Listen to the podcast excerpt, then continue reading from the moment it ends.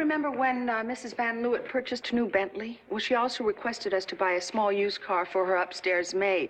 Then why isn't her upstairs maid in her blasted vehicle? Well, the car was returned this morning, Mr. Thorndyke. She was having some kind of difficulty with it. Get it out of here. Yes, sir. What's that for? I beg your pardon. Well, why don't you let the little car alone? Are you presuming to tell me what to do in my own establishment? Okay, I'm out of line. Just bugs me to see somebody abusing a decent piece of machinery. Welcome to Happy Fun Time Movie Hour. This is Eric. Across from me is Arwen.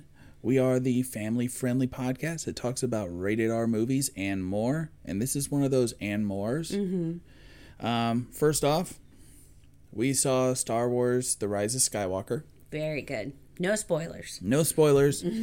um, I really liked it, but I liked the last one too. So maybe I'm just a dummy that just likes movies. Well, I think we've we've pretty much seen that we like a lot of movies that other people don't like. Right. But anyway, it's uh it was a fun movie. But uh this movie is kind of like um a horror movie. Not at all. No? No. You don't think so? No. Oh. It's so goofy. Um presented by Dean Jones to any studio whatsoever, he wanted to do a serious movie about a sentient car. He thought this was serious? Eh, Not this, Oh. but he wanted to do this other script about a sentient car. Like Christine. More like In between the two. Yeah. um, but he went to Walt Disney uh, eventually, and Disney saw this other story and wanted to adapt that story that eventually became The Love Bug. Okay. So that's our movie, The Love Bug, 1968. It's rated nothing because there was no ratings back then. It just said approved under it. It's basically PG or G. Mm, PG. Yeah, PG. I'd say more PG. Well, to today's standards because of all the sex that went on in the movie. uh, but you you can see this right now on Disney Plus. Mm-hmm. The director is a uh, person that uh, we've seen their movies. Okay. Blackbeard's Ghost. Uh, I'm probably not seen that. Uh, we got to see that one. That one's weird. Uh, Darby O'Gill and the Little People. Yeah, I've seen that one. That one's awesome. Awesome. Uh, Mary Poppins. I like that one. Bedknobs and Broomsticks. Love that one. Old Yeller. Oh, Yeah. it is a Um, good film though. And he and he did Merlin Jones and he did the Absent-Minded Professor. So he's he's versed in Disney's people. It's know? it's very much a Disney style movie. yeah, absolutely. Um, so this guy's name is Robert Stevenson. Okay. Um, he did about 80 movies, I think I read, Wow. And uh, half of them are became Disney films. Interesting. This stars Dean Jones, and I couldn't tell you what I've seen him in, but he looks so familiar. He's been in a lot of Disney Yeah. stuff. Michelle Lee, who is still alive to this day. So is Dean Jones, right? No, no, he he, died died, in, uh, recently. 2015. Um, David Tomlinson, who was uh, Mr. Banks in Mary Poppins. So he's a recognizable character. In the next movie, the recognizable villain is the villain from The Absent Minded Professor, and he plays the same guy. so he's just, you know, a Yes. crotchety old man. Um, and then Buddy Hackett. Yes. A lot of people don't know who Buddy Hackett is. He was a comedian. He had the funniest death scene in the Abbott and Costello biopic. Really? Yeah, he goes, "I wish I had some ice cream," and then he just, uh, and, and I'm like, "Oh my god, that's embarrassing." Yeah. Uh, Buddy Hackett was more of a stand-up comedian, character comedian. He would he would be one of those types of comedians that would just pop into a movie. People would go, "Oh, that's Buddy Hackett," ha ha ha, and then he'd leave. In this one, he stayed, Yes. and it's okay. He's he's good in this. He is good in this. So Usually less Buddy Hackett is better. Like Right. he he's he's a nugget in a film. Yes. so the opening scene is so weird. it's a race, mm-hmm. and it's these 1940s and 50s cars. Yeah, and jalopies. Yeah, and they're just racing and crisscrossing the track and then wrecking into each other, and tires are falling off, and tires are getting bent. Crashes are happening. People are spinning out. understand if this was supposed to be a like a demolition derby or whoever. Okay, so I found out that this is um, stock footage from another movie, and I don't remember the name of the movie except the word 400 was in it. Okay. and uh, it's called a. Uh, oh my gosh, what was it called? It was called a crash derby of Okay. some sort, um, because crashes were going to happen. People went to these things just to see when the crash is going to happen, and sometimes they were spectacular, and sometimes people died. I mean, Well, it there was no seatbelts. none, no, Um, Their hel- helmets, if they wore them, were leather. yeah, Um, They had no real protection. Uh-uh. And the way that the track looked, it looked like it was maybe a figure eight or maybe just an intersection, like a square.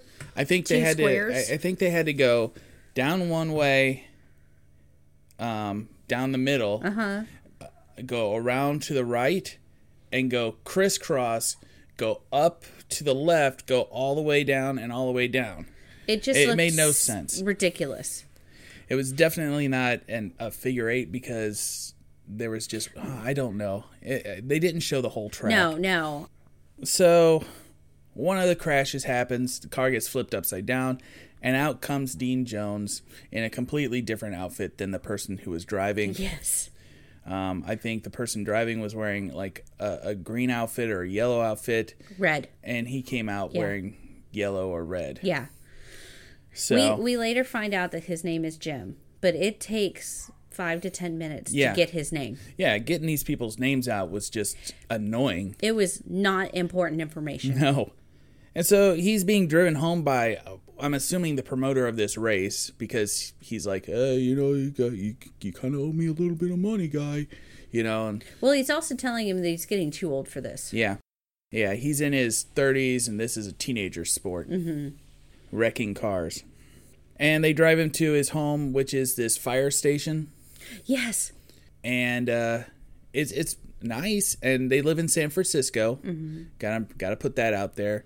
Um, so uh, San Francisco in the '60s, I've heard is a very nice place to live. Yeah. Um, a lot of people loved San Francisco in the '60s. So it's probably less populated too. And then we get introduced almost immediately to Buddy Hackett's character, Tennessee Steinman. Something like that. His, Yeah. na- his first name is definitely Tennessee. Yeah, his name He's is an Tennessee. artist. Yeah, and uh, he he takes cars and, and like pieces together these sculptures. Mm-hmm.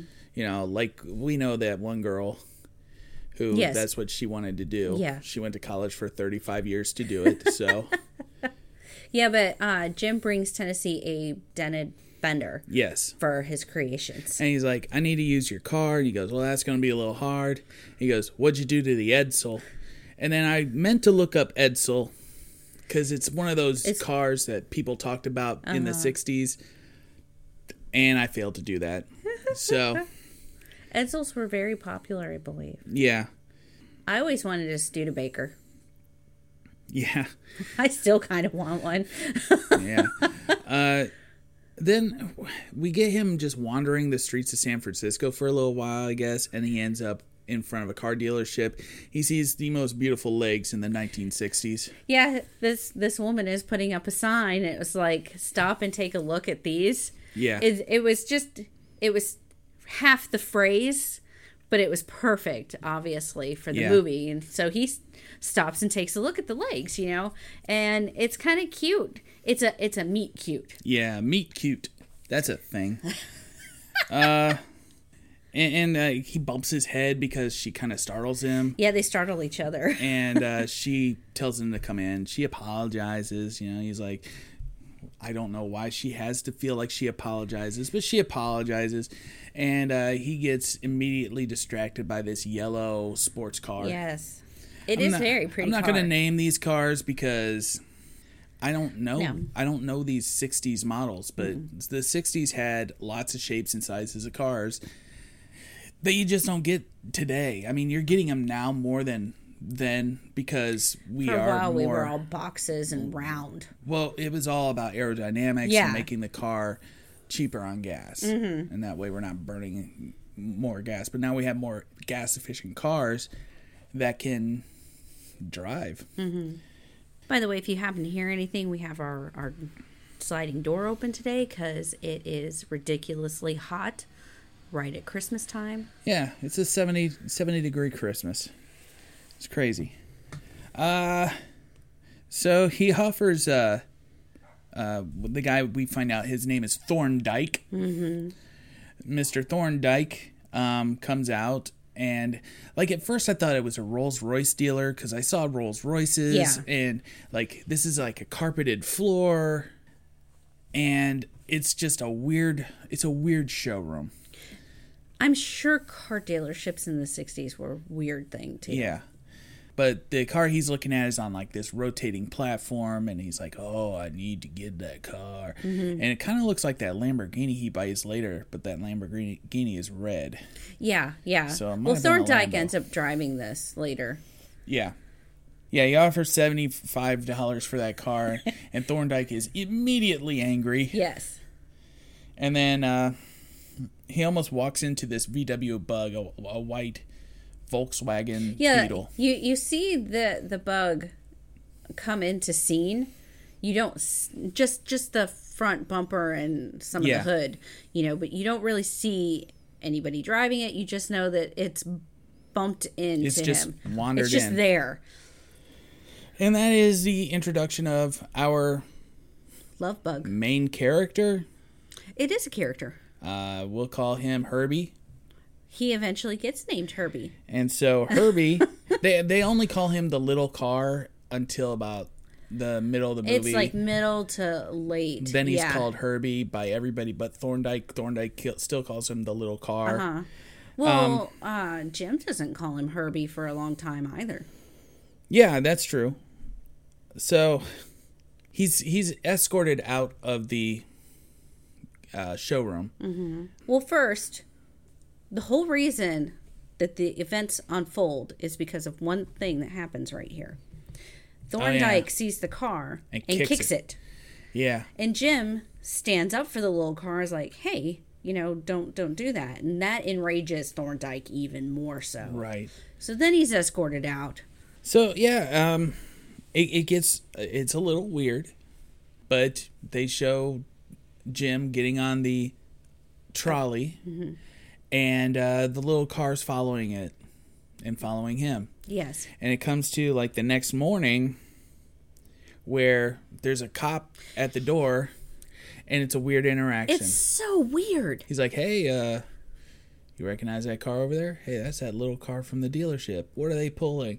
Yeah, come on down. You're arrested now." Yeah. Yeah. I was like, he's like, "No," and he's like, "Yeah, you better come down. I'll, I'll book you across town." It's so weird. It was just like nonchalant, Yeah, and you don't realize he's a cop at first because Mm-hmm. they don't show his car. Jim obviously knows he's Yeah. a police officer, but the the way he talked to him was not like how a cop would talk to anybody. no, it was especially so if they're weird. especially if they're being accused of grand theft. Right. You know, And so they don't even show him downtown. The next scene is him at the dealership being forced to buy the little car. Yeah, and so Thorndyke is accusing him of stealing the car, and Jim is accusing Thorndyke of planting the car to get him to buy it. Yeah. And I was like, that's the weirdest scenarios ever. So yeah, he get he has to buy the car. Yeah, Um, the the the the car does squirt oil on uh, Thorndyke's foot, just in like a dog many- would pee on him. In many scenes where Thorndyke gets humiliated in such a way. Yes. So yeah, he's driving the car home, and uh, they go to the freeway. Herbie's afraid of the freeway, and he backs up and he starts driving erratically all over town. Hmm. And then someone goes, "What are you from L.A.?" Yeah, and the funny thing is funny. that that's an exit ramp to on the LA freeway. Ah, So, yeah, it's just a weird thing. I don't know if it was a nod to LA or whatever. Hmm. It just made no sense. But uh, he eventually f- muscles his way to the uh, Back to the dealer, yeah. And and Thorndyke and uh. Miss Miss Bennett, yeah, are out in front of his Rolls Royce. And the thing just head on collisions the Rolls Royce. Yeah, no leaving damage. No damage and kind of bouncing backwards Mm-hmm. like it's made of rubber. Yeah.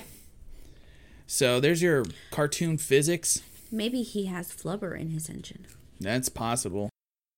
But yeah, uh, Bennett and Thorndyke were going to go to dinner. So it, Yeah, I didn't know the if they were a romantic com- cou- couple or what. well, they give the impression that Thorndyke is trying to woo her. Well, it's not working because he's a dick. Yeah, he is.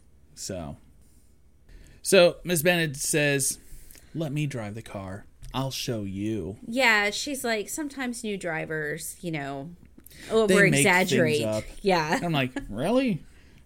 I've driven a lot of test cars and and uh, and, and driven cars home, and uh, I've never had a car that's just gone haywire on me. No. not the first day anyway.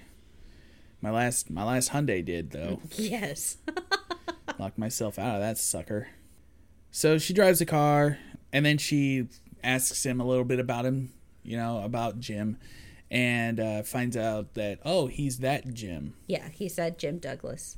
and yeah, he's a very famous uh, racer for very bad reasons. Yes. He, He wrecked- destroys cars. He wrecked here. He got smashed up there. and she knows all the cars. She goes, I'm not so good with name or names or faces or something, but, but I know, cars. Yeah, Which is really um groundbreaking for the 60s for a woman yeah. to have auto knowledge. knowledge, yeah. Yeah. So yeah, there you go. Uh, women's lib, yay! Uh-huh. Burn your bras and stuff. Good job.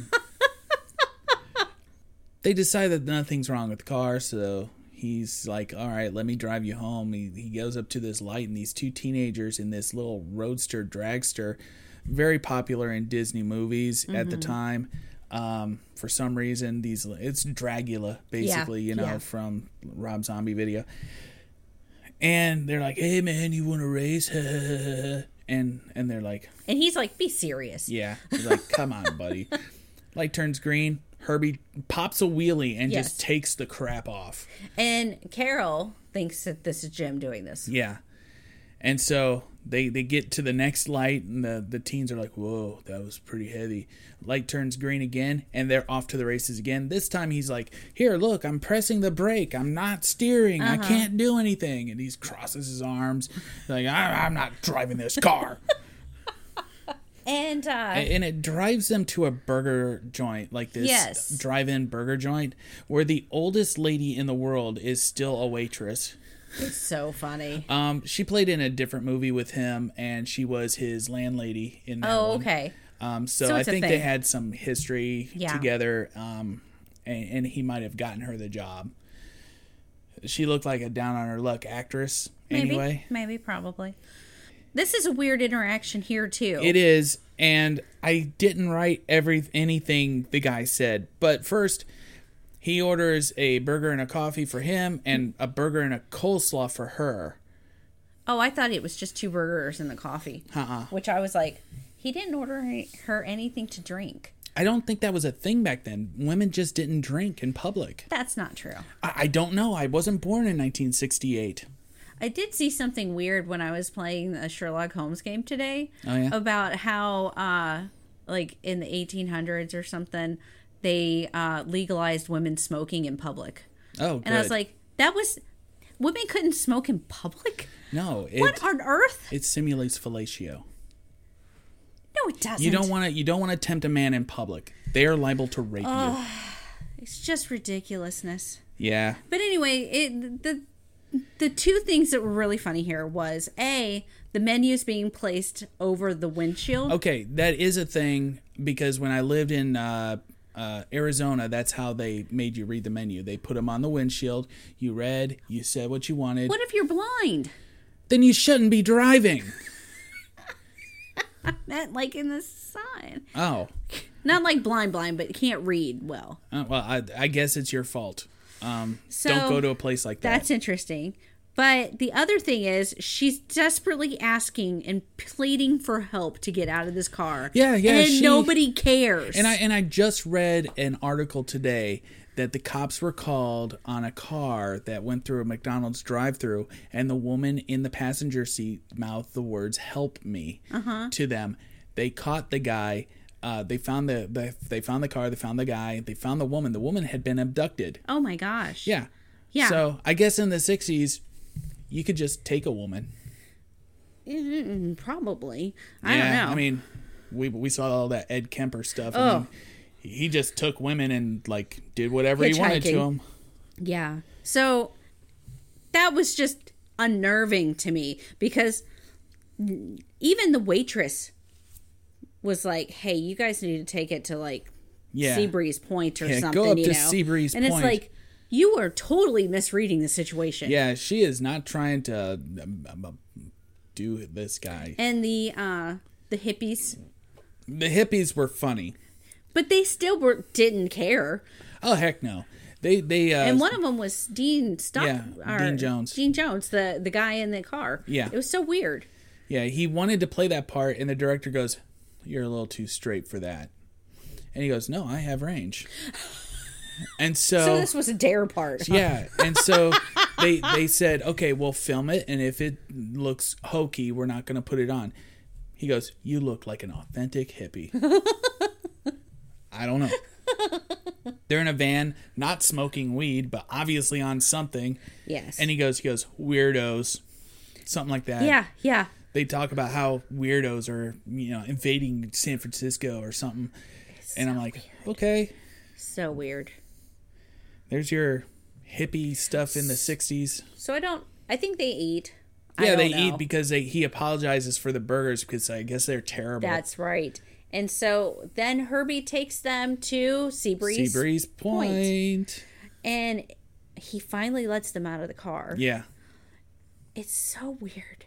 This movie's just odd. She decides to walk home or walk back. Uh huh. And then uh, he's following her at some point. And little, little interactions have happened. he's following her on foot, and then Herbie follows both of them. Yeah, and they And go down this cop hill. sees yeah. them. The cop sees them, gets out of his car, and says, "Hey, is that your car?" And they're like, "Oh yeah." Yeah, they followed had no all the way idea it was hill. there. Yeah. and and he's like, "You should uh, learn to put your parking brake on." He turns around, his car is in a, In a pond, pond with ducks. coming out of it. So, haha, cops are dumb. Yeah. So he takes her back to the dealership. Um, let me see here. Yeah, pretty much. He takes her back. Oh yeah. So on the way back, Carol says, "If I was driving, none of these things would have happened." Right. So he graciously opened the door. Opens. He doesn't even open the door. Herbie opens the door. Yeah. He's like, "Fine."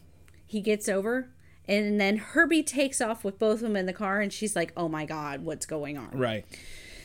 At this point, you would think these two would clue in. There's something up with the car that Yes. maybe it has a mind of its own. But they don't get this. No. They just think there's something wrong. Yeah. Yeah, so he they they go back to the dealership, drops her off, and he goes home and then uh him and uh Tennessee are having a conversation where Tennessee is like, oh, maybe it's got a mind of its own. Maybe in the distant future, cars will rule the world. Maybe they're the next race of super beings, you know, something like that. Did he say that? Because I don't think he yeah, said that. he he Oh. basically he basically uh, predicts the whole entire plot to the movie Cars. Oh, okay. Yeah, I'm not kidding. I, I even put that down here. Buddy Hackett predicts the movie Cars. That's hilarious. Yeah. Um, so they they go inside, and when they come outside, or Hackett goes outside, Tennessee does, and he sees the car just driving around with a bunch of dogs, just playing with the dogs. Yes. I think he was just playing with dogs. It's just weird. It's uh, it's odd. Maybe Um, he's Herbie like, was "Hey, stop alien. clowning around." Yeah. you know, you're gonna get caught. Don't do that. They show him driving through San Francisco. Well, that night Jim decides to tinker Yeah, with Herbie, and he thinks he's fixed him. yeah, yeah. He totally fixed him. He took him out for a drive. Yes. And uh, the roads in San Francisco are like switchbacks and 90 degree hills. They're I would- terrifying. I would hate to drive in Yeah. San Francisco. I would take that damn trolley over anything else. and I'm not even kidding. Right? By the way, all the backdrops looked like uh, paintings. Paintings.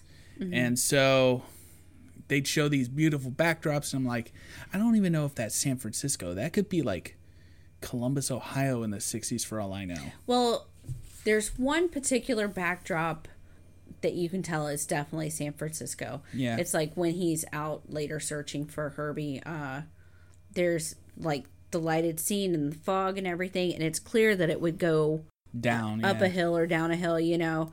And I was like, that's definitely got to be it. But a lot of this, They show 'em- you're not sure. They show him driving down this road, and it looks like a one lane road, and it's just switchbacks. Oh, yeah. Uh-huh. it goes zigzag all the way down this hill.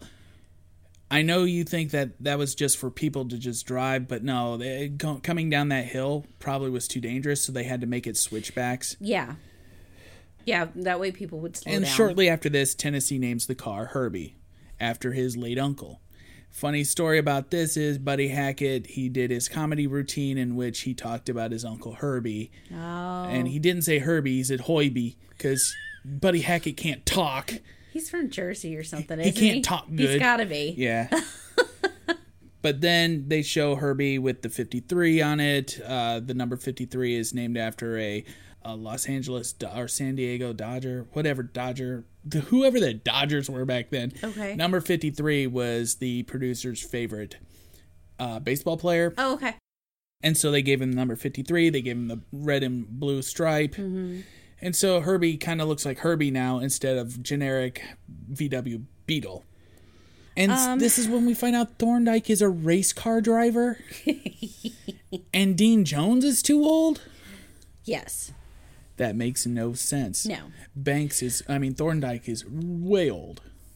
Jim is too old to be in the crash 'em up. Yeah, I guess.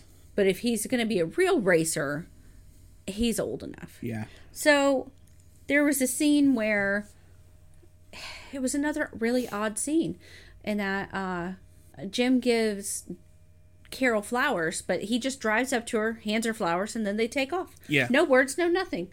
Like, oh, everything's better now. Well, he owed her flowers. He definitely owed her an apology. That was his flowers. Exactly, but you know, Yeah, and so then the next day, uh, like I think this whole movie took place over three days. it feels mean, well in, until the no it they were doing multiple races eventually Yeah, but- yeah, yeah. Um, yeah but it feels like it so jackrabbit springs raceway Yeah, so this is like some weird dirt track, I think, i think so and uh, goes uh, clockwise instead of cl- counterclockwise. I noticed that for this race. oh i didn't notice that Um, a lot of the stuff is stock footage and uh, that weird cinema scope, whatever, you know, and it was the technology that Disney had at the time. Disney hated to lend out their uh, special effects team. They they didn't want to go out of the house, and they didn't want to pay for anybody else so they would invent their own versions of Yes. whatever was going on. That's why a lot of their movies later in the 80s that were live action looked like they were from the 60s still. So yeah because they weren't advancing No, no. In in the in the eighties, they did uh, the black hole, and they thought about using industrial light and magic. You know, the people that did Star Wars. yeah And instead, they're like, no, we could do our own stuff, and it didn't age well. yeah uh flight of the navigator it didn't Yeah. it, it's got some scenes where it's like It's ugh. yeah, it's cringy It- in it- some places. it's still a good movie but you know you're like oh That was a surprisingly good movie. After the last time I saw Flight of the Navigator was when it was released on VHS. I rented it one time. Maybe I'd seen it on the Disney Channel when it was a pay channel, but I hadn't seen it in years until we got Disney Plus. yeah it's still good Yeah, it is. It is a good movie. Anyway, back to the movie we're talking All right. about. Yeah.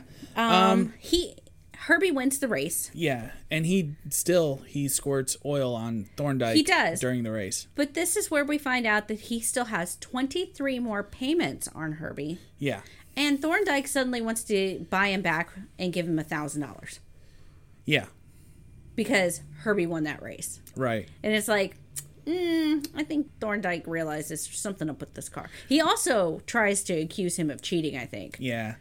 Um, the weird thing is, is that uh, they showed this montage of races, and somehow Jim is still broke at the end of all this, and he's won every single race. So either they're only paying him to be there, Yeah. or they're he's paying him in terrible at money. hamburgers.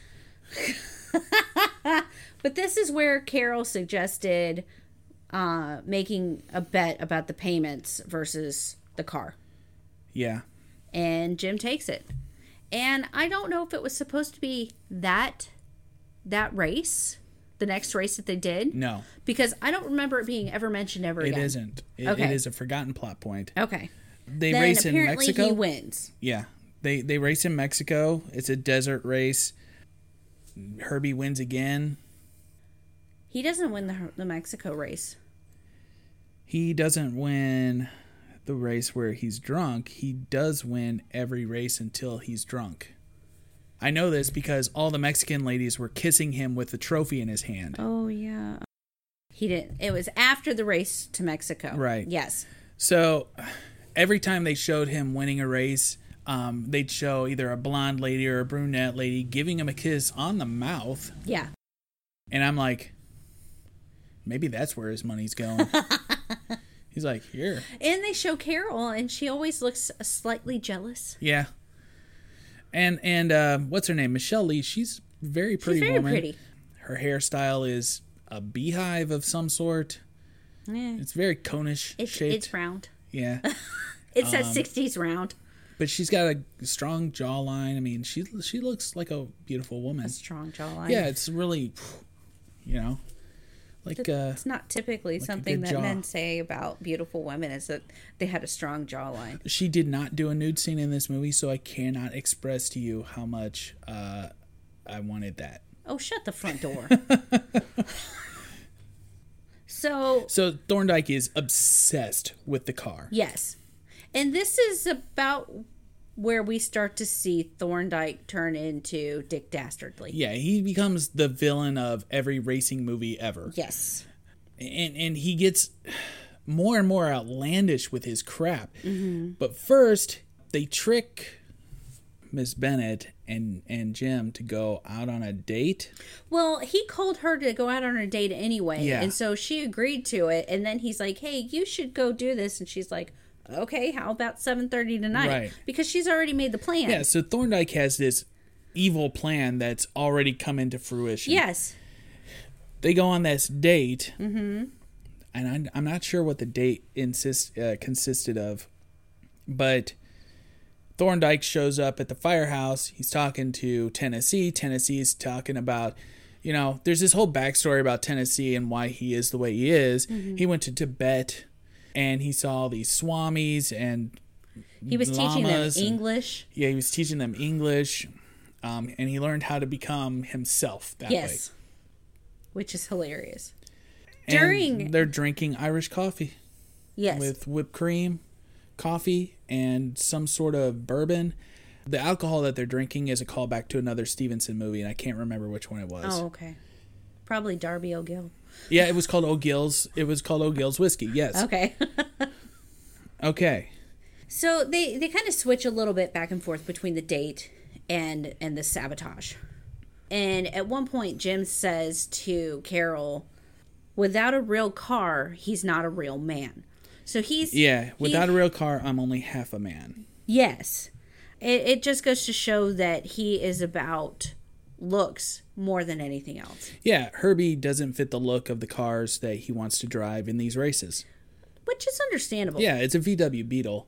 I I mean, mean, come on, guys. That's not really. That doesn't really say. You know.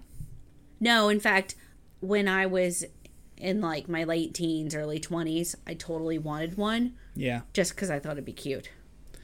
I wanted one because I knew that they were uh, pretty good on gas. I knew somebody that had a car like that, and they drove for pizzas you know, you know they drove mm-hmm, delivery for mm-hmm. pizzas, and he only had to fill up his tank every other day.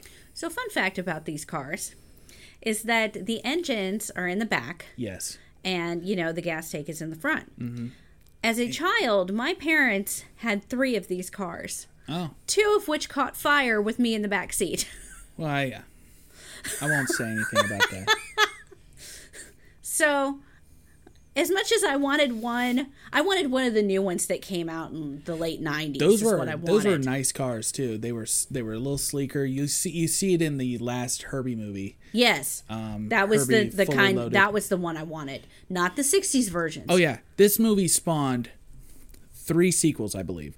Herbie rides again. Herbie goes to Monte Carlo. Herbie goes bananas, Bananas. and Herbie fully loaded. Yes. Mexico, up until recently, was still producing these cars. yeah, yeah. They're gone now. They're, Yeah. I don't think that factory is is there anymore. They they just stopped production Yeah. within a few years. So of the original looking ones. yes, the '60s versions. Yeah. Yeah.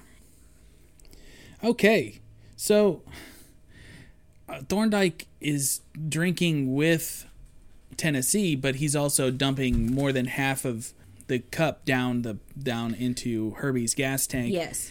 And he's And jumping jump up and up and down, on the bumper, and you know, trying to get Tennessee's not seeing any of this. Tennessee is blind drunk. Yes. Uh, and There's your PG-13. yeah. And he's just going on and on about other things, and he goes, "You want to know the secret behind Herbie?" He's like, "Oh, oh yeah, yeah, and I he do." gets out a He goes- notepad. yeah, he goes, "It's hard, man. It's hard."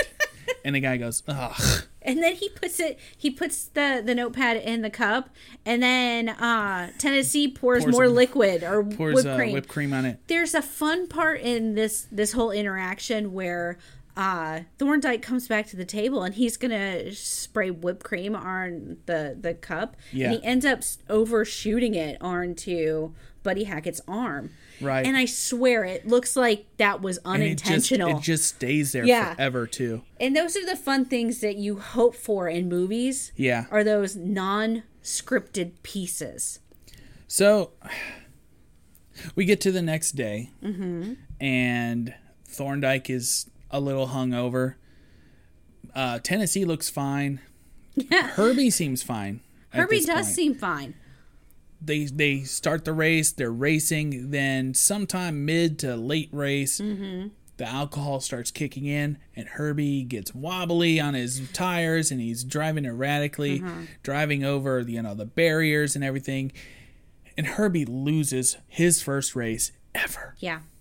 Yeah, he uh he he like it looks like he kind of hiccups like Herbie's drunk. Yeah, And then uh out of his exhaust comes cream. yeah. These it, it looks like these weird puppet bubbles. Yes. Like, and and then they splash against Yes. the uh, Tennessee sign.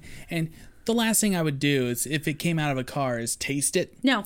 And uh, here he goes. He takes his finger and he touches it, and he's like, oh, "Irish coffee." Uh-huh, and he instantly knows what Yeah. happened. And, And uh Thorndyke gets creamed. yeah, he gets he gets creamed. Yeah, Thorndyke is in the winner's circle, and the lady goes to kiss him. He goes, "No, no, no, no. I, I don't. I don't want that. I want to get my picture taken." And he's like, "I have to look good." And then uh, they're pushing, or they're getting Herbie up into the uh, the truck, and he hits the gas, and Herbie just pop, pop, pop. Uh huh. Three big old blobs of whipped cream. cream. Yeah, whipped cream. So it's always funny when this happens. But Yeah. after this race, This is this this is the part of the movie where I always call it the valley. oh yes, It's where everybody's sad. Yes. Nobody there's no hope for the future. and the plot is just blah. Yeah. And this is a trope that goes on in movies to this day. Mm-hmm. Unless it's a really good movie and and the scene makes sense.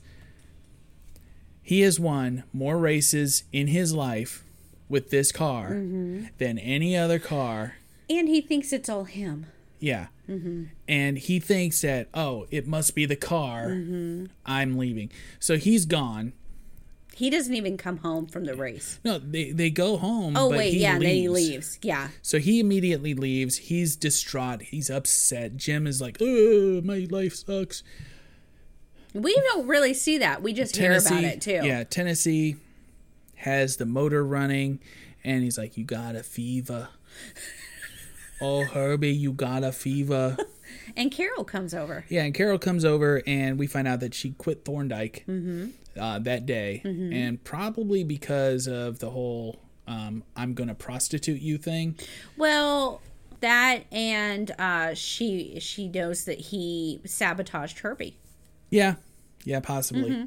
And this is where we find out that uh, Tennessee is no mechanic. He just knows how to chop them up and Yeah. you know repair bodies. And uh, Carol gets on uh, a one overalls. suit, you know, and Yeah. goes to town and fixes Herbie right up. Right. Um, she, Which is a she task. fixes him good. Um, yeah, some of the wiring was burnt. Uh, the uh, O rings needed replaced. You had to flush the whole system Yeah. too. So Herbie's better. Herbie's much better. And w- this is a weird interaction between Tennessee and Carol because I don't think they really spoke to each other before, No. and or at least not on screen. And it, it was like, oh yeah, this car, he's sentient. He knows what he's doing. I mean, he's a he's a car with a mind of his own, you know, and blah blah blah. Yeah, and so now Carol finally Yeah, she's starting. Agrees. she doesn't believe him at first, but then she calls him Herbie, and she goes, "Ah, you call him Herbie. You know what I'm talking about." So, I I assume that Tennessee is drunk this entire movie. It seems that way. It just feels that way, and I and I would like to believe that he was drunk this entire movie. Jim comes home, and he had bought a new car. It's a red Lamborghini, Very expensive car. very expensive, five thousand dollars. Yeah. That's crazy money. Which, with as many races as he'd won, he should have been able to at least pay for half of it. Yeah.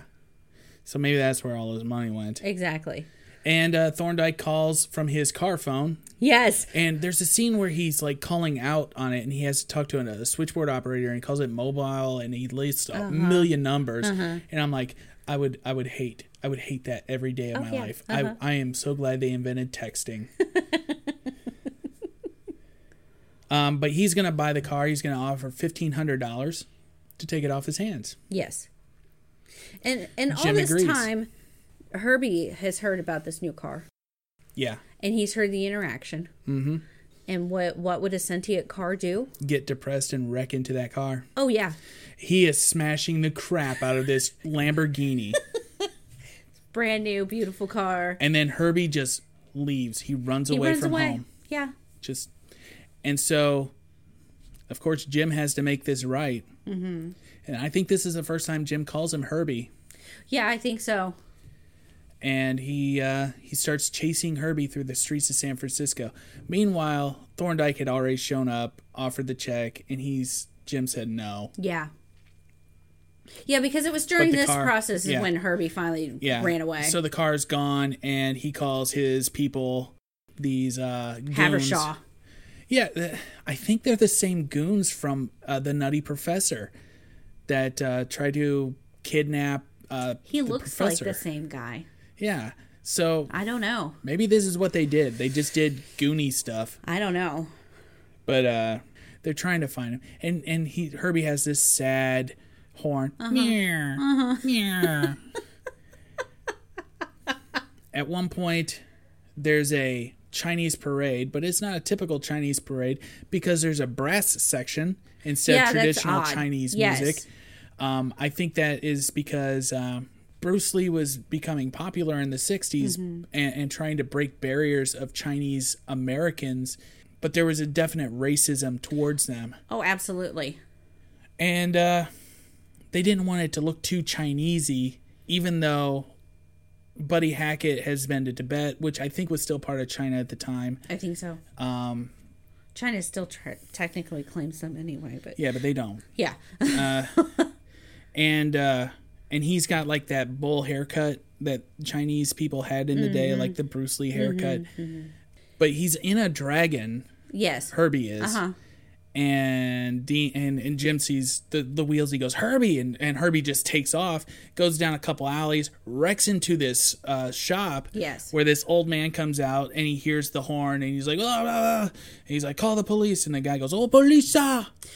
So I when I was looking at some of uh IMDb and movies Yeah. that that some of these people were in. The guy who plays Thorndyke, Mr. Banks, Mm-hmm. whatever his name is, he was in several Asian themed movies that look super racist. Uh, of course. Like one was something Fu Manchu and I was, or something or and I was like, "Oh, I don't think I could ever watch that with a good conscience." We know that we know that Breakfast at Tiffany's came out at this point, and it uh, was really racist. and uh, what was his name? uh, Andy Rooney played that part. No, Mickey Rooney. Mickey Andy Rooney. Rooney had the ah, he was the he was the angry guy in 60 Minutes. yes. Why'd I do that? Uh, no, Mickey Yeah. Rooney. And he played this racist stereotype. Oh, you want to see my bars? You know, so A lot of white actors played Asian characters. Yeah. And it, John Wayne played uh, uh, Genghis Khan. what? Yes. I'm just throwing that out there. If you don't believe me, look that sh- stuff up. Everybody really enjoyed uh, that show Kung Fu, Yeah, David Carradine. and he's not Asian descent at all, is he? he obviously is. He did this. That's not funny. I don't know. I don't know. I, I, would have to look it up. I think he was he was he mostly was white. He was well into Asian culture, though the Oriental Asian Yes. culture, um, mostly the kung fu aspect of it. Tai Chi. He had his own Tai Chi videos. oh, really? Yeah, I mean, oh, wow. he loved that culture. Huh. All right. Uh, so Jim goes looking for the car. yes. Havershaw happens to find the car right before Jim finds Right. it, of course. You know, and they tow off Herbie. Which this is like not even a problem. Herbie's depressed. Yeah, but Herbie's there, and they they're like, we're gonna chop him up, and Herbie just escapes. The end. Yeah, so Or he some escaped. facsimile so of he escaped the tow truck guy, Yeah. And then runs off to the Golden Gate Bridge because he's and- to end it all. Yeah, and you see Herbie just like dangling off the railing. And he can't get up because you know his back wheel just Yeah. won't let him. Right. And and so of course Jim's there suddenly and he's like trying to save him, but he gets flipped over the car and he's hanging off the front bumper, which is dangling off the dang bridge. Mm-hmm. And so Herbie feels the need to save him, so he does, but he knocks him out. Yeah. And then the cops show up and they're like, "Do you see that? It looks like the car tried to save his life." And the other cop's like, "Be serious." Yeah, and he and he said you've been doing this certain beat too long, and Uh-huh. I'm guessing that's like a hippie beat. Probably. And there's a lot of subtle under the table people are smoking weed Yes. references. And so it kind of makes it kind of fun and weird. There's also like a lot of weird sexual things said Mm-hmm. during the movie, and I'm like, is a Disney film. I can't believe they're doing this. so you gotta think about it. This movie was not made for children. No, not really. No. So yeah, the next scene is them in the impound lot, and there's like this car lineup where they're the the old man is there. His Mr. name's Wu. Wu, Yeah. and he's like telling his assistant to honk the horns. Yes. they're honking the horns, and every horn sounds just so depressing. Uh-huh. They're all like, "Meh." Alright. you know, things like that, and uh, Then they finally hit they Herbie. get they get to Herbie and yep, it's it's that car. Uh-huh. And somehow Jim makes it there and the guy wants uh, Jim to pay for all the damages. Which makes and sense. Jim can't afford it and he goes I don't know. and what so they were going to put Jim in jail. Yes. Here's where Tennessee comes into action. And he's like, Hey, I was in China. I went to Tibet with all the swamis and the lamas and stuff like that. I taught them English. And So- the guy, the cop goes, "You taught them English?" And he's like, "What did he say? Don't get personal or something." No, it was like it was totally grammatically incorrect. Whatever he said. he goes, he goes, I don't get no no respect or something like that. It's just some weird thing he said. But uh he he starts talking to this guy very slowly and deliberately. Like I don't know if it's real Chinese that he's I don't speaking. know either because I have never uh, seen anybody translate it. Right. I'd like to see someone translate the, Right. the language in these movies. but it, it's like I'm like this could be racist or this could be real. I don't know. Or it could be gibberish. yeah, Yeah. well, that would be the racist. part. Exactly, but still. But he he reveals to uh, to the guy that uh, this is the famous Herbie, you know, this, this is the famous race car. And the guy just so happens to have a Chinese written newspaper article about them winning the last race. And he's like, oh, okay. Now I want the car. And he wants to buy the car. So now they work for Wu. well, they make a deal, which is funny. If he Jim- wins the race, he Jim- gets all the prize money, something like that. Jim Jim basically says that he can have the car. They get to be the he gets to be the driver in the next race. Yeah. And if he wins, Wu can have all the prize money and he gets to buy the car back for a dollar. Right. There you go. And then Mr. Wu goes, "Now you're speaking my language." yeah. So he speaks English. He speaks English. Of, Of course. he does. Yeah, you kind of have to to live in the United States. You have to at least know the language and speak it. As a business owner more so. Specific, yeah, It- especially as a if business. he's if he's a successful business owner as they say, he definitely understands the language. Yes. So this next race is called the El Dorado, something like that, I think so. And it's this gigantic racetrack that they use only the narrow back roads for. One thing, just one note about the the car scene, uh, the police scene again. Yeah. Mr. Wu pulled out an abacus and actually used it for math. Oh yeah, yeah, yeah. They they used an abacus instead of a calculator. I've never seen anybody do that. Again, that might be racist. I don't know. I don't know. Yeah.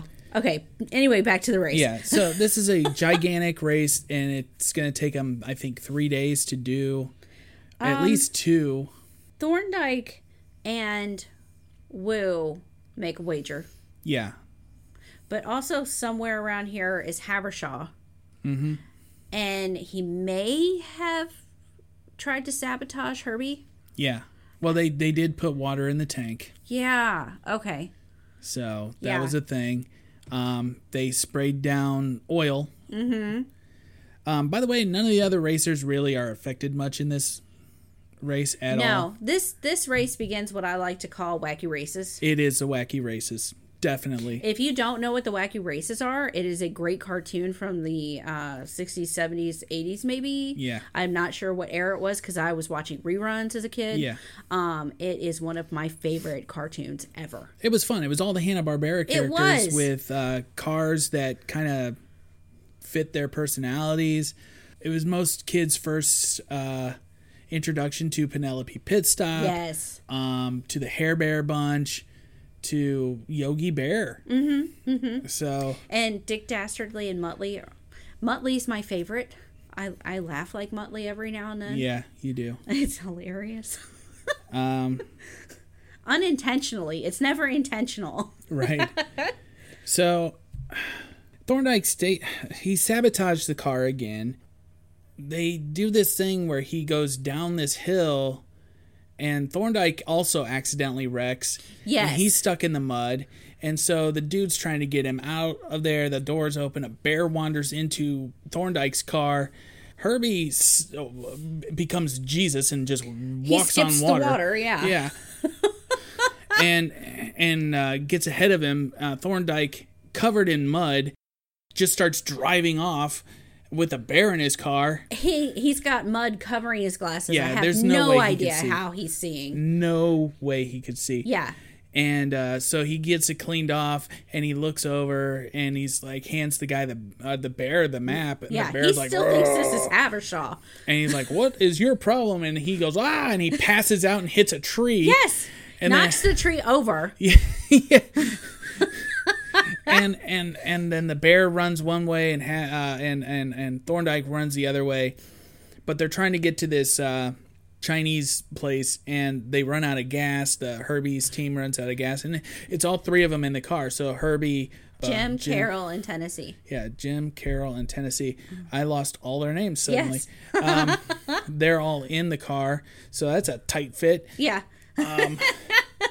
but they run out of gas and then suddenly like out of nowhere uh, Wu's nephew Yeah. uh, and these two poles they just turn it into a rickshaw and they just run him to the city Yeah. where he's getting all kinds of treatment like what the scarecrow got in the wizard of oz i mean he's getting Yes. restuffed and replanted and blah blah blah So so it's kind of funny that obviously Wu owns this. Yes. And Thorndyke gets the oldest attendant. Yeah. He's just sitting there. And it's like when you go to the gas station and it's negative 30 out, Yeah. the slowest pump.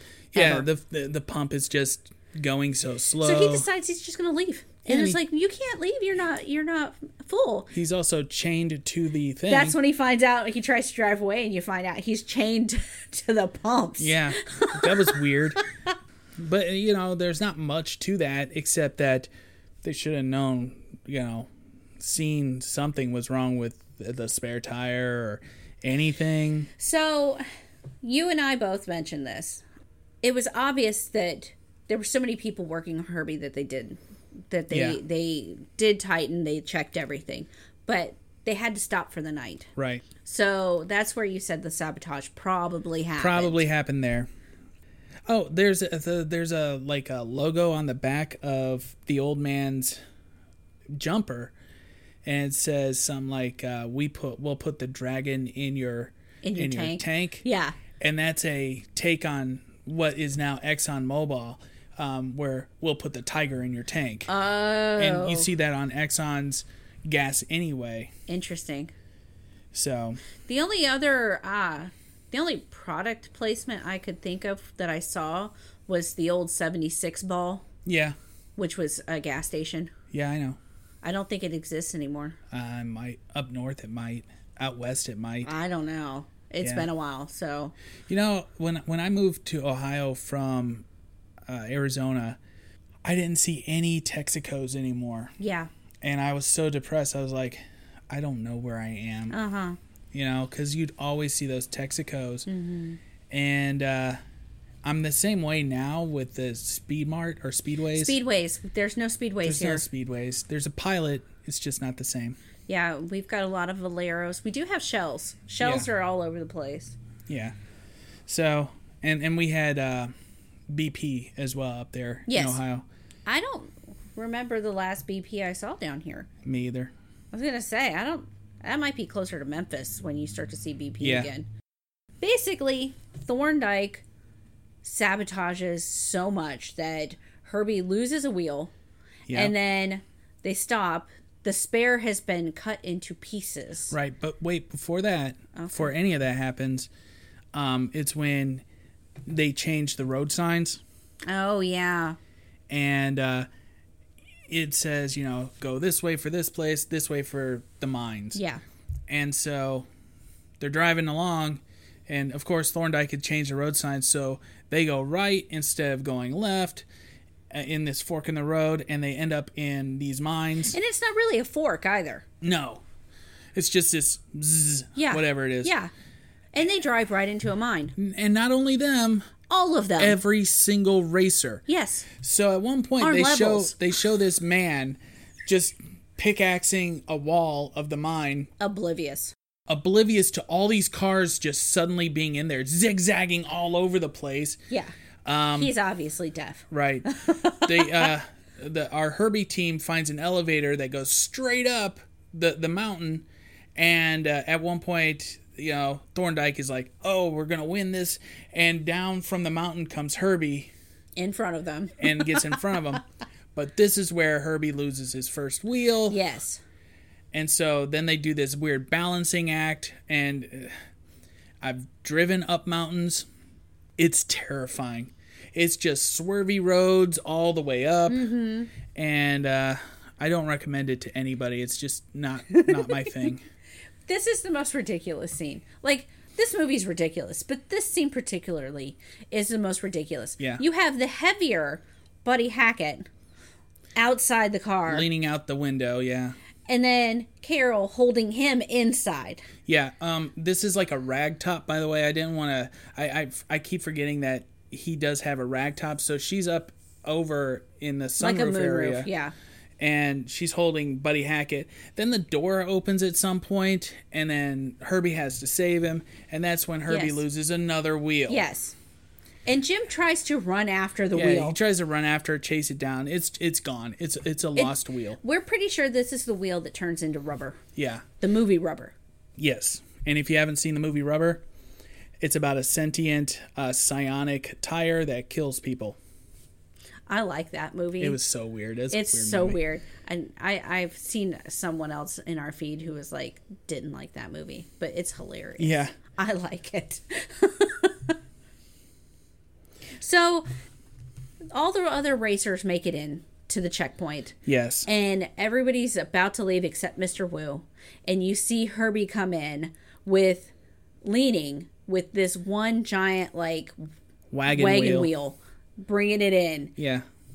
And so they're discussing can they go on anymore? Right. And this is where they're talking to Wu and they're like, I think I think we're done. There there's no way we can get Herbie back up. He's spent. Yeah, Um, they're talking about the wires or Yeah. you know and, and earlier earlier Tennessee said he had to uh had to chop up the frame to get the frame straightened again after the last thing that happened. yeah, which so you know people total cars out because of bent frames. right. And so there you go.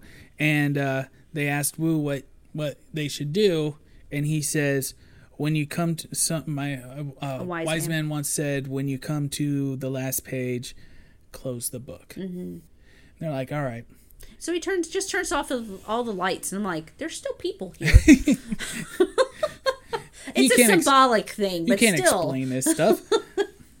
uh, so Thorndyke now owns the car because the car can't finish the race, and uh, which infuriates Jim. yeah, And Herbie comes to life. this is when Herbie. I mean, this is when Jim literally tries to beat up Thorndyke, like physically wants to harm him now. Well, yeah, I think he hit Herbie again. yeah, he did. Yeah, and so Jim comes to Herbie's defense once again. Yeah.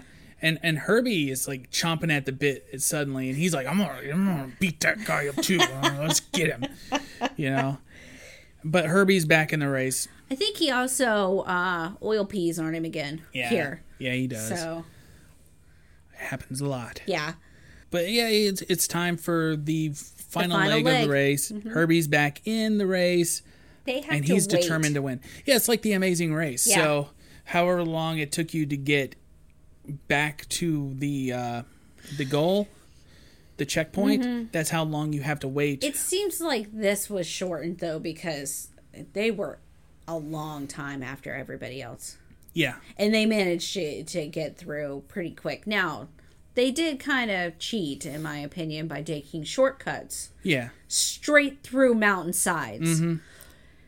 Like This car's not made for that. no, it is. It can do whatever it wants. It's got a mind of its own. This model of car is not made to go through forested areas. Yeah. Herbie's just like, "Ah, come on, let's go. Come on, let's go. So they managed to catch up to Thorndyke. Yeah. And then ridiculousness happens. Yeah, at one point That's saying a lot, by the way. At one point, they they Thorndyke either chops down a whole tree and puts it in the road. I wasn't sure where he it got was that. Already down, and they're like, "Oh, here's an opportunity," and he they roll it out. But Herb, something happens. Herbie eventually like gets around it, but Herbie runs into the log, yeah, which pushes uh, Thorndyke Thorn- into his the trunk. trunk, which is in the front of the car. Yes. And then I think he jumps over the log. Yeah. Okay. It gets weird. I, I just couldn't figure There's a lot of weird in this movie. And they can't understand what this noise is. yeah, it's like, what's that noise? They open the glove box and he's like, Get me out of here. Yeah. So they they're nice about it too. Yeah. They're nicer than they should be. Oh, yeah. They get him out. I'd have kept they him in lead there. him over to a tree and just lean him up against a tree, face first, up against a tree. And they're like, uh, there you go, buddy. And then they leave. A lot of other ridiculousness happens that I did not write down. But eventually Oh, so Herbie. Yeah. is halved. Yeah, he starts coming apart and Tennessee gets out a welding machine Yeah. and tries to weld him as they're driving down the road. Uh-huh. This is so It doesn't work. impossible. it doesn't work. But still he lays down down the uh the wand Yeah. and I'm like that would burn you. Um, it was real though. I mean, it didn't burn him. It was real. Anyway, Herbie comes apart. Yeah. And so it's it's held together by the center axle. Right. And I'm like, mm, that still wouldn't work. So instead of Tennessee just staying put, they're like, hey, you should come up here with us. Yeah. So he's there's this scene where he's doing the He's whole. walking on the. He's a big man walking on the axle, yeah, Buddy Hackett was easily 300 pounds, at Um, least. and yeah, he just And so the axle breaks. And somehow now two halves are still barreling towards the front instead of collapsing in like they should. right. Because I've seen. And it's a funny scene too, because uh, you see Buddy Hackett just sitting there, cross-armed, going, "Oh, this is just, Yep, this is my happening. life now." Yeah. And they both beat. Well, one beats Thorndyke, the other one comes in third. Yeah. Ten- Tennessee in the back half wins. Thorndyke and then Jim and Carol. Yeah, and one of one of the things we didn't mention yet is that one of the personalities of the '60s, Rowan and Martin's Laugh-In, yes. um, several voiceover jobs. Mr. Gary Owens is in this movie. It's the youngest I've really seen him, um, other than the laugh-in stuff. He did this video series about dinosaurs in the uh, early, uh, late '80s, early '90s Really? that I really liked. Hmm. And that's how I learned about him. Oh, I only knew about him because of Laugh-In. Yeah. So yeah, Herbie wins. Mm-hmm. They all cheer because they, they crash into each other, and like uh, Tennessee's half is on top of Yes. uh, Jim and Carol, and and they're all like yeah, and, and they're laying on top of it, and so everybody's cheering except for Thorndyke, who's a little angry. Now we know why, though. Yeah. We find out why. So they cut to the next scene. Wu and Tennessee now. Well, Wu owns it. Tennessee, I think, is an assistant. Yes, he's he's running. He's like cleaning. I think he was repainting the and letters, he's wearing wasn't a he? he's wearing a black turtleneck He's got the with the a beaded necklace. Yeah, beaded Yeah. necklace. So he's full on Chinese now. Uh-huh. Uh, and and then they cut to the garage where, f- for some reason, Thorndyke and what's his name, Havershaw, Yes. are lubing up a car. Havershaw goes, You really should read the fine print. Yeah. Obviously, it was in the fine print that they had to work in as mechanics. the fine print that they established at the near the middle of the movie that uh, Thorndyke actually invented. Yes. The fine print. Yes. So, and then they squirt each other with oil. We find out that Jim and Carol are married. They're sitting in the back seat of the car. They're like, "We don't know where Herbie's going to take us," Yes. and then the car just drives off. And Maybe we that's what the next movie is. No, we don't see them until Herbie goes to Monte Carlo Uh, well, maybe that's where he took them. in the third movie. Oh. Oh, we don't. What? Yeah, They don't. They own the car. I don't know. I don't know. I we're, we're just gonna have it. to watch movies now. No, we're gonna have to watch every Herbie movie. No. and and just decide for ourselves if, as adults, do we like these movies? Yeah, because when you mentioned doing this movie, I was like not excited at all. I know, and I don't know why. It's well, a good movie. because because growing up, I'd always see the one where Herbie had eyes for one thing, and there was always such ridiculousness that as a child, I was like, nope. I don't remember any movie where Herbie actually had physical eyes. No, he they, they like it. it On Looked the like he cover- had googly eyes. On the cover, I think he had googly eyes. Anyway, I didn't I didn't like those movies, so I was really apprehensive about watching this. But this movie was actually entertaining. yeah, Um it's probably better than if you're sitting there doing what we did and going, "Are you serious? yeah, Are you serious?" yeah. It's it's one of those movies that you watch and you're like, okay, this is not. Oh, it's pure slapstick. Yeah, this is not hereditary. this movie will not make you think. No, But- this is just for pure entertainment. Right. So that was the end of the movie. I like the movie um, for its for its uh, era that it was Mm-hmm. presented to. I feel like it did well. Yeah. Um, it was the top grossing comedy of 1969 Wow. In 1968. And uh, it made all its money back, and it took them till like 1972 to make another one. Okay. So they weren't, you know, anxious about making a, a sequel Right. right. away like they are today. Right. So I've decided that now that this is our second year, Uh huh. we can start doing sequels. Okay. And I like the idea of doing sequels now more than I did Okay. because we've done so many movies that have sequels, we could do callbacks. Uh huh. So one of the things I want to do in 2020 is sequels. Okay. We technically did a sequel, but I don't think so. I think it's more of a spin-off universe kind of deal, Which one? Mallrats. Oh yeah. Mm-hmm. But that was because of my sentiment towards Stan Lee. I really wanted to do a movie with Stan Lee in it. Um, that wasn't a Marvel movie where he sounds like Stan Lee, he speaks like Stan Lee, and he is Stan Lee. Yeah. That isn't a, a documentary. Right. So we did that in Mallrats. And we haven't really done a superhero movie yet. I do want to do something like that, but I don't want to do these blockbusters that we have been known to watch. So, supernatural movies like this, Herbie, the superhero car, I can do. Maybe Super. Oh yeah. Um, Haven't seen that in a while. So it's just an idea. So anyway, thank you for listening to Happy Fun Time Movie Hour. If you like us, follow us on Facebook. We are Happy Fun Time Movie Hour. If you like us even more and you have a Twitter, follow us on at Funtime Movies One. That is Funtime Movies and the number one. You can hear us on a, so many platforms now Including Pandora. including Pandora. Told you guys. told you guys. iHeartRadio, Stitcher, Spotify, Google Podcasts, Apple Podcasts. Probably everything. Yeah, everything. You you find it. Uh, Google us. If you really like us, subscribe to us. That way we know that you like us. Yeah, yeah. Just subscribe to us. We we need to know that you're listening, or at least you're there. Thank you to all the people in other countries that are also listening to Yes, us. Yes, we are world famous.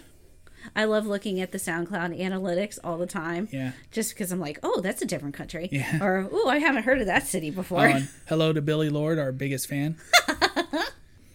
That's about it, though. yeah. So, in the new year, almost 2020, mm-hmm. I want you to find your favorite streaming device and just go watch a movie.